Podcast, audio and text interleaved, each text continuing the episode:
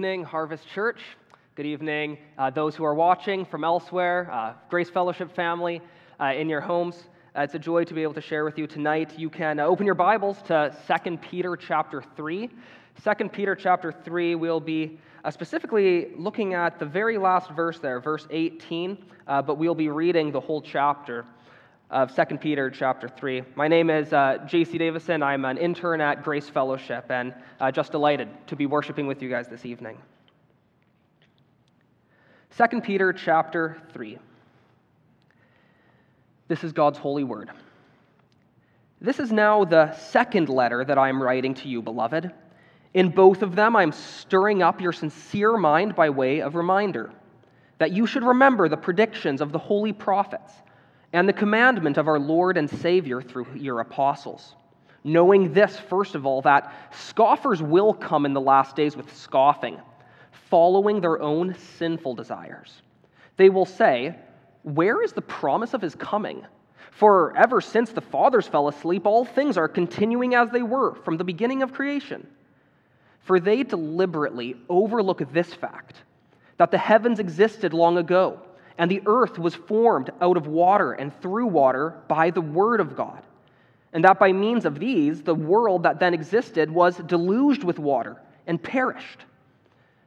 But by the same word, the heavens and earth that now exist are stored up for fire, being kept until the day of judgment and destruction of the ungodly. But do not overlook this one fact, beloved, that with the Lord, one day is as a thousand years, and a thousand years as one day. The Lord is not slow to fulfill his promise, as some count slowness, but is patient towards you, not wishing that any should perish, but that all should reach repentance. But the day of the Lord will come like a thief.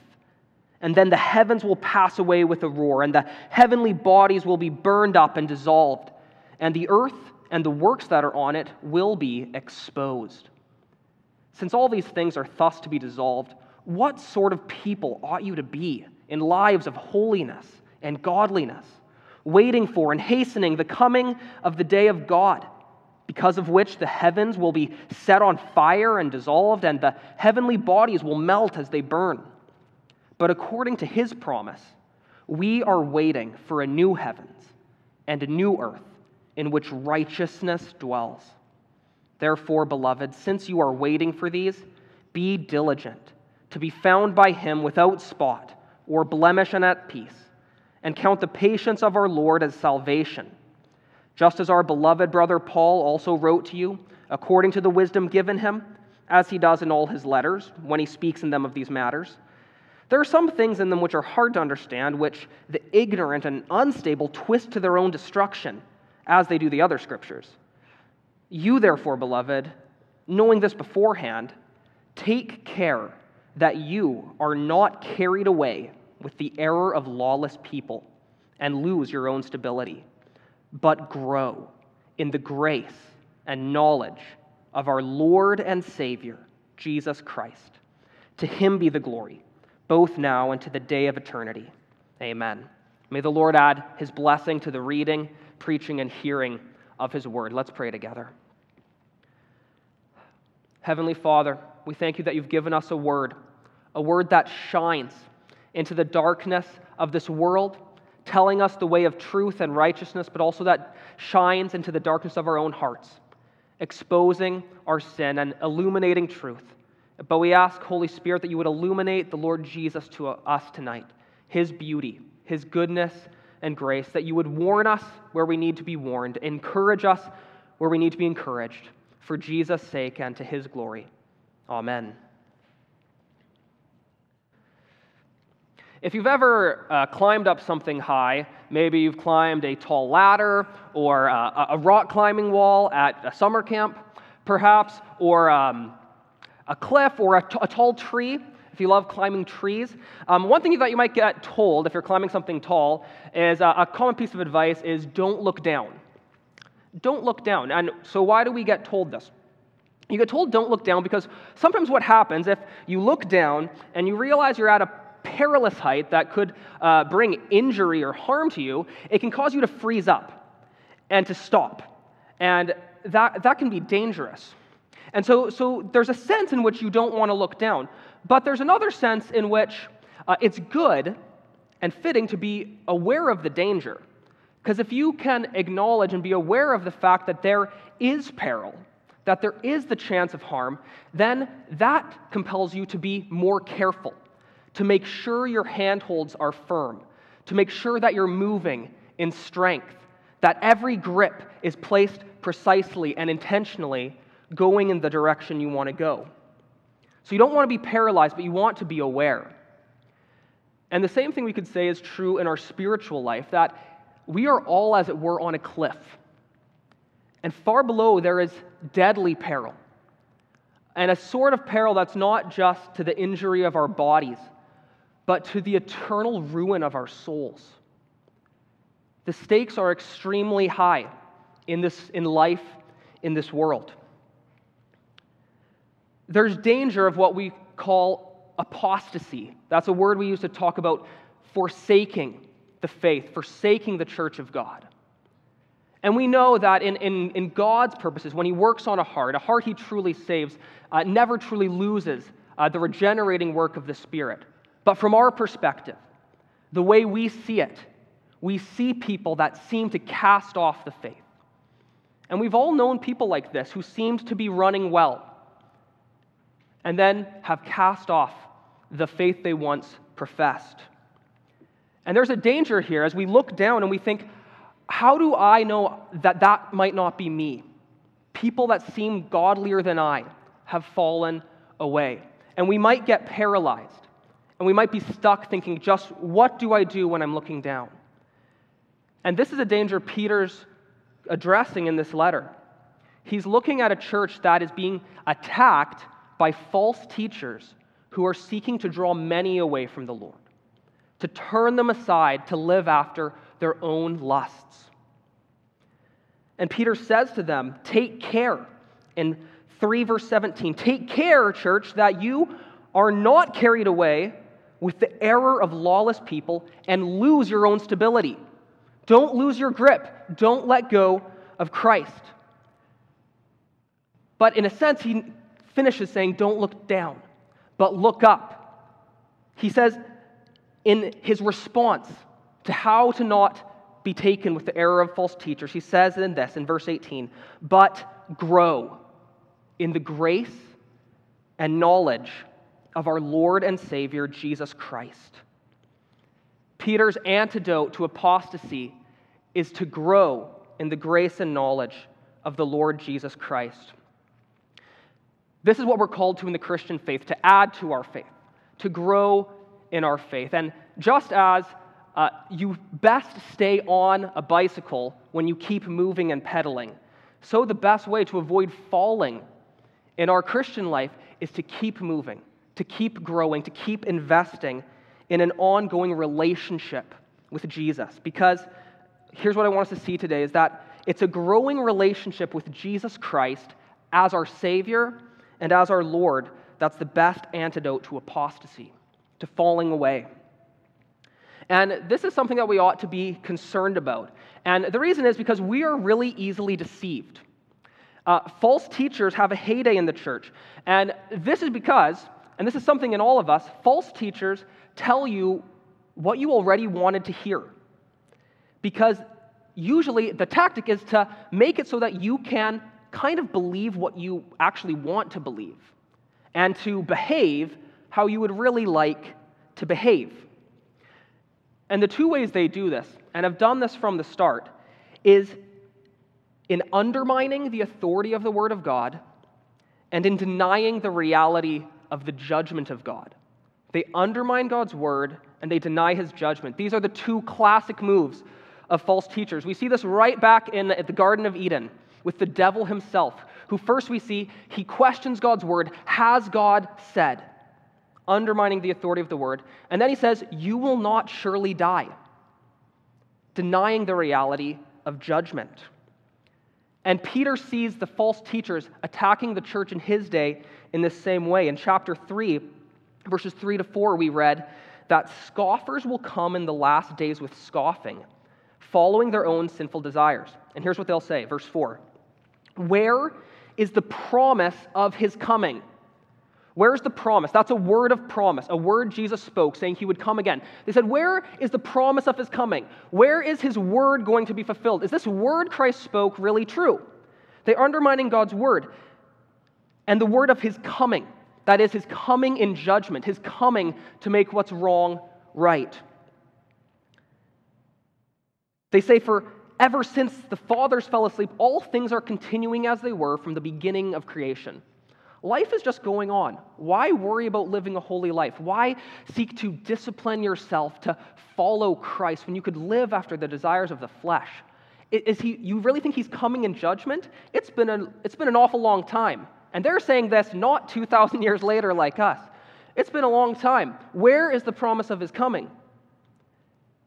Because you see, what happens as soon as you question God's word and undermine his coming in judgment, then all of a sudden, there's no consequences for your behavior. There's no eternal um, repercussions for how you choose to live in this life. And, and, often, if you might notice, with people that fall away from Christ, um, often the, the changing beliefs actually come on the back end. It's sinful patterns of life that come first. And then, in a sense, in a way to justify this pattern of living in their consciences, uh, there, there comes a sort of a theological justification. Well, I, am not sure a loving God would really send people to hell. Why would he judge me? I'm not really that bad. There's far worse out there. And we see in these false teachers, this false teaching goes hand in hand with a reprobate way of life. Peter describes these false teachers variously as proud, greedy, sensual, immoral, rebellious, and slanderous. And, and choice phrases such as these. Uh, he describes them as those who follow the polluting desires of the flesh, who have eyes full of adultery that never stop looking for sin, and hearts trained in greed. And we see this in the world around us. It's evident, but we even see this in our own churches. We can see seeds of these even in our own hearts the seeds of immorality, of greed, of covetousness. And Peter responds when he sees these false teachers teaching these falsehoods, living this false way of life. Uh, his response is to correct them and, and ask whether the word of Christ has really failed. He says, No. In verse 5, he responds to them and their denial of judgment, saying that they deliberately overlook, they deliberately overlook this fact that God's word was the word that created the world. The word of God is the word that made all things. But more than that, the word of God is the same word that declared the judgment that came in the flood. God promised a judgment that would cover the whole earth, and that judgment came according to his word. And Peter argues that just as surely as this word of judgment was carried out in the flood, so surely this will be carried out when Christ comes again. He says in verse 7 But by the same word, this word of promise, the heavens and earth that now exist are stored up for fire, being kept until the day of judgment and destruction of the ungodly. There's going to be a reckoning, there's going to be a judgment on these sinful lives. And recognizing this, Peter exhorts the congregation in verse 11, saying, Since these things are thus to be dissolved, what sort of people ought you to be in lives of holiness and godliness? Holiness and godliness. And in verse 14, he says, Be diligent to be found by him without spot or blemish and at peace. If all our works will be exposed on the final day, how we ought to desire to live holy lives now. But the problem that we've seen, the difficulty is that we see the strength of sin in our flesh. We see the allure of the world. We see how easily we crave ungodliness, and we wonder, how can I not fall prey to those things? How can I live a life of holiness and blamelessness at the day of Christ? How do we keep ourselves from falling? It's not going to be by our own innate moral goodness. It's not going to be our intellectual certainty of reasoned apologetic arguments. It's not going to be through a family or church attendance, any of these things. but will only be preserved through a relationship with the Lord Jesus Christ. It's a relationship with the Lord Jesus that is the key to it all. That's what Peter's been getting at this whole letter. And so he ends. After warning the church not to be carried away with the error of the lawless and people and to lose their stability, he says, Grow in the grace and the knowledge of our Lord and Savior Jesus Christ. This is the antidote to apostasy, to grow in the grace and knowledge of Christ as Lord and Savior. So, what does this mean to grow in the grace and knowledge of Christ? To, to, to grow in the grace and knowledge of Christ, we can really think of as two terms that describe our relationship with Jesus. We can think of grace as what uh, we receive from God. It's grace is God giving to us. And knowledge is, is our response to that initiating grace. Knowledge is us to God. So we see a reciprocal relationship here. We can think of grace as uh, a good definition of it is the exercise of God's goodness to those who don't deserve it. God's goodness exercised towards those who don't deserve it, which we see most evidently in the death, resurrection, the redeeming work of the Lord Jesus Christ. And this grace is, is sure and given to his people, but we're also we're called to grow in grace. And we we don't get more of what Christ has already done for us, but as we grow in grace, what we grow in is the experience and enjoyment of the goodness of Jesus towards us. We experience and enjoy more of his goodness. And we receive this grace most naturally in what we call in our tradition the means of grace. The means God's given for us to think about and enjoy the goodness of Jesus, as the goodness of his works are displayed in his word. And as we read, meditate, hear his word, see his word in the sacraments, we enjoy the goodness of Jesus, reflecting upon all that he is to us. Growing in grace, but we also grow in knowledge. And knowledge here is a relational word.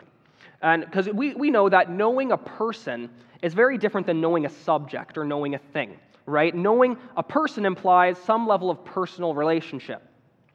Uh, I remember when I was a kid, uh, one of my favorite authors was, uh, his name was Sigmund Brouwer. I really liked his novels when I was a kid. And I was excited when I found out that one of my closest friends in elementary school, his mother was second cousins with Sigmund Brouwer. And I don't know, for some reason I thought this was really cool that Sigmund Brouwer was second cousins with my friend's mom. And as exciting as that was, I didn't know Sigmund Brouwer. My friend Caleb didn't even know Sigmund Brouwer. I'm not even sure his mom really knew him either. Uh, but I knew his books, I knew his writings, but that's what we're saying. We're saying knowledge, knowing a person. When we say we know someone, we're saying that we have some level of personal relationship with them. And that's what Peter's talking about when he says growing in the knowledge of Christ. He uses this phrase actually a bunch of times in this letter. And each time Peter uses this phrase, it's not just abstract knowing about Christ, but it's used to refer to the whole of our relationship with him. In 2 verse 20, he writes that we've escaped the world's impurity through the knowledge of Christ.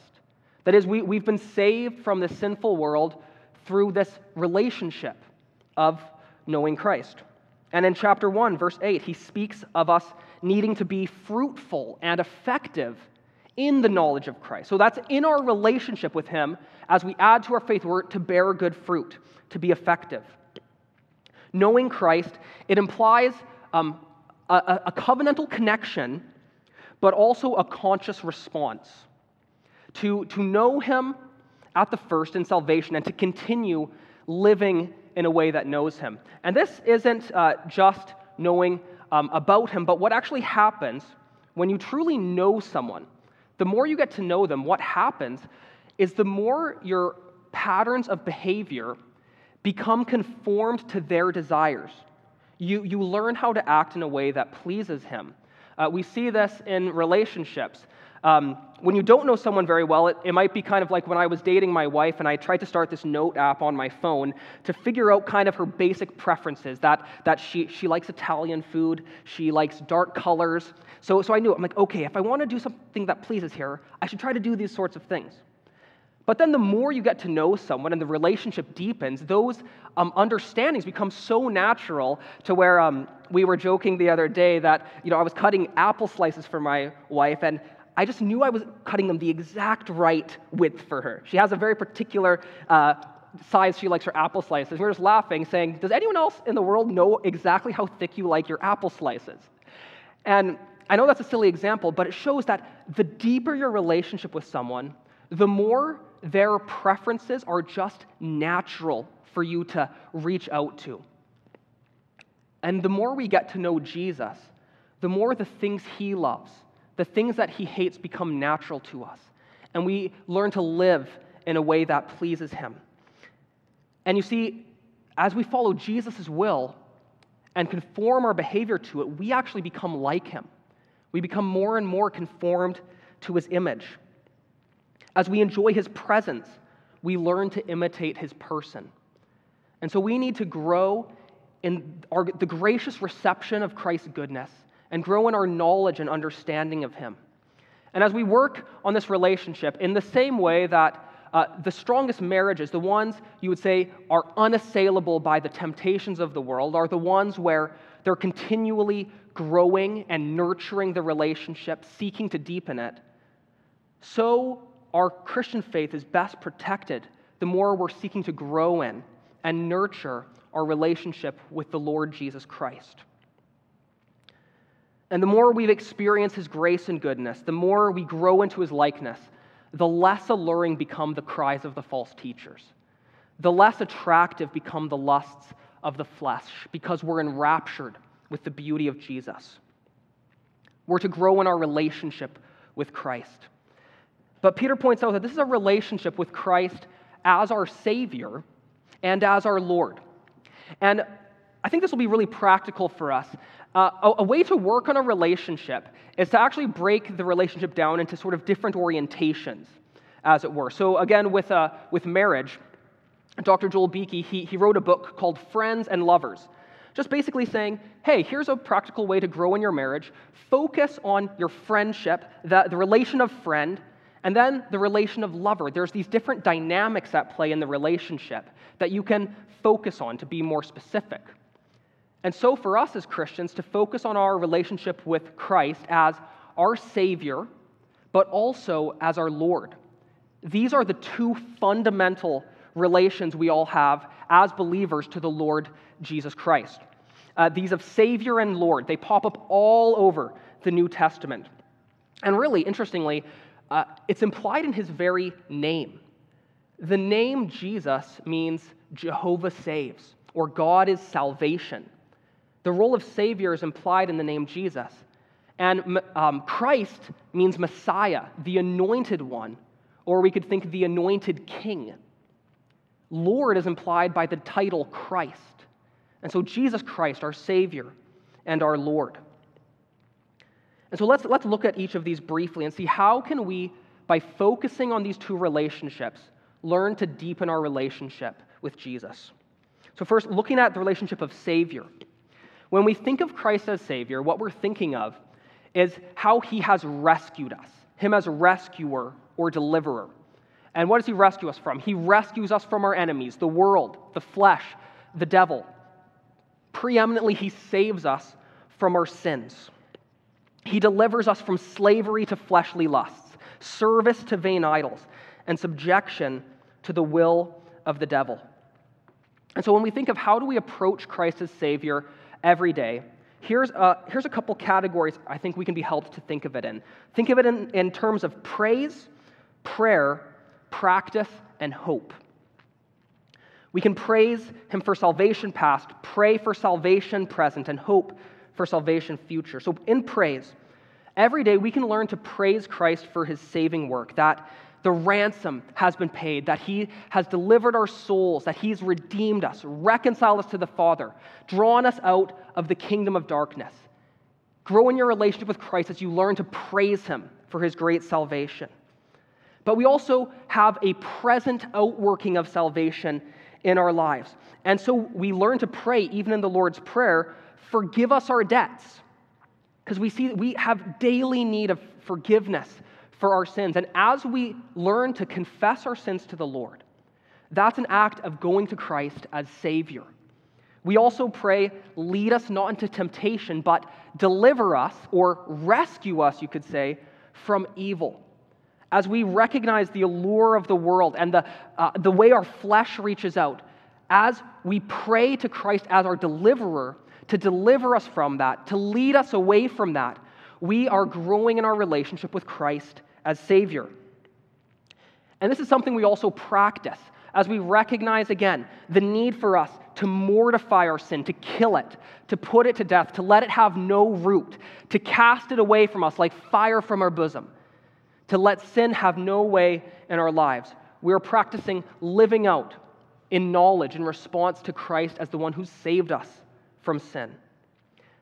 And we grow in this relationship in hope as we look to Christ as the one who will one day fully and finally free us from every vestige of sin, every, every defilement of flesh that we struggle with, to be one day in heaven, fully and finally freed from it. What a hope. What a Savior we have. We know Christ as Savior, but we also grow in knowing Him as Lord, or we could say as King. That is, uh, Christ as our Lord is, is our leader, He's our lawgiver, He's our provider, He's our protector. And so we can praise him daily. Praise him for his lordship and how he has conquered our enemies, defeated death, disarmed the devil, how he has brought our stubborn hearts into submission to his will, brought us into the kingdom of light, to have the inheritance of the saints in light. We can praise Christ as Lord daily. But we also pray pray according to his lordship. We pray that his kingdom would come, that his will would be done. This is responding to Christ as Lord, that his kingdom would come not just in the world, but deep into our own hearts, that he would reign and rule, that he would lead us and guide us in his will. And so we practice as well in response to Christ as Lord. We seek to walk in his ways, to keep his laws, to love him and serve him, and to love and serve our brothers and sisters, our neighbors. We practice, and we also hope. We have hope in Christ as the great Lord, whose one day, whose kingdom will fill all in all, and will reign in a new heavens and new earth, as we read, where righteousness or justice dwells. We can grow in our relationship with Christ as we grow in what it means to know Him as our Savior and to know Him as our Lord. And this is a guard for us against apostasy. This is the antidote that keeps us climbing. These are the, like the two great handholds, as it were, that keep us going instead of freezing in paralysis, but climbing, climbing, looking, looking towards that final day. It guards against apostasy, and here's how we are protected and we are kept safe from the allure of the false teachers and the ways of false living because when you know Christ as Savior, you've experienced the forgiveness of sins and you've enjoyed peace of conscience. So, how could you go back and defile your conscience with sin and have unrest in your conscience once again? Because when you know Christ as Savior, it means that you've experienced freedom from slavery, freedom from slavery to deceitful fleshly lusts. And if you've known that, how could you go back and re entangle yourself by picking up those chains that once bound you. Knowing Christ as Savior. And when you know Christ as Lord, that means that you've experienced that His commandments are for your good. That holiness truly is the way of happiness. That obedience truly leads to joy. And if you've experienced that, why would you go back and start living it in a way that's only to your hurt, that's only to your detriment, that harms your relationships, that leaves you sour and dull? knowing Christ as Lord, when you know Him as Lord, it means that you've experienced His care, His provision, His protection as you entrust yourself to His will, as you seek to serve Him in total allegiance. And if you've experienced that, how could you go back to serving those vain idols that offered you nothing but cold indifference? To leave a personal, loving Lord for these cold, unrelenting idols. To know Christ as Savior and Lord is the best antidote to apostasy. And when we know Him that way, then we can freely say with the Apostle Paul, whatever was gained to me, he says in Philippians 3 7 and 8, whatever was gained to me, I've counted as loss for the sake of Christ. Indeed, I count everything as loss for the surpassing worth of knowing Christ Jesus, my Lord. It's all about knowing Jesus. And so, as we recognize the danger before us, the real danger, the real peril, we press on to know the Lord. We press on to grow in the grace and the knowledge of the Lord Jesus Christ. To grow in grace. It's all of His grace. And we trust that this grace that renewed us will carry us all the way home. That it's, it'll be true for us as we sang, that through many dangers, toils, and snares, I've already come. And it's grace that has brought me safe this far, and grace will lead me all the way home. Christ came with grace upon grace. He was the one with grace poured upon his lips. He is the gracious one. And so, how could we not proclaim with Peter as he ends this epistle? To him, to the Lord Jesus Christ, be glory, both now and to the day of eternity. He will be glorified in eternity. And we have an opportunity to glorify Christ now, to glorify Him in our praises, to glorify Him in our obedience, to enjoy all that He is to us. What a good Lord to serve. What a good King to follow. What a beautiful Savior we have. Let's pray.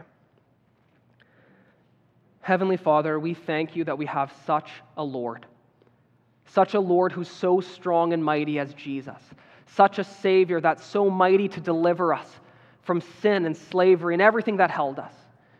We thank you that we have a spirit to work faith in hearts, to attach us to Christ. And thank you that when we are attached to Christ, nothing can snatch us away from Him. Lord, deepen faith in our hearts. Deepen our love for you and our love for one another, that each one would be increasingly growing in grace. And Lord, if there's any that have not experienced that first touch of grace, that first renewing grace in the heart. Oh Lord, would there be a reaching out to you tonight, a reaching out of the heart to Christ for deliverance, to Christ for salvation, a bowing of the knee and will to Him as Lord. And God, for us that have bowed the knee to Christ, help it to go deeper. Help us to press on to know the Lord, to obey Him more fully, to trust Him more deeply, to love Him more intimately. Help us, Lord, to grow to know this Lord that has bought us and saved us by his blood. Would we know him more each day? We pray for his sake. In his name we pray. Amen. Let's stand and respond as we sing, Yet not I, but through Christ in me, thinking of the words about this gift of grace in Christ the Redeemer. Our joy, our righteousness, our freedom. Our hope is only Jesus. Our lives are wholly bound to His. We can sing, All is mine, yet not through our own works, not through our own efforts, not even through our own attempts to grow in grace and knowledge, but through Him, the one who gives grace upon grace. Let's praise our Lord.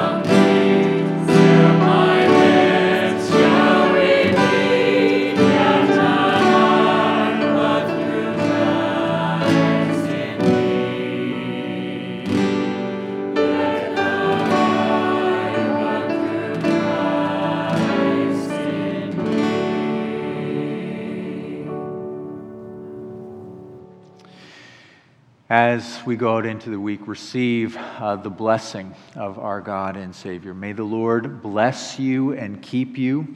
May the Lord make his face to shine upon you and be gracious to you. May the Lord lift up his countenance upon you and give you his peace. Amen.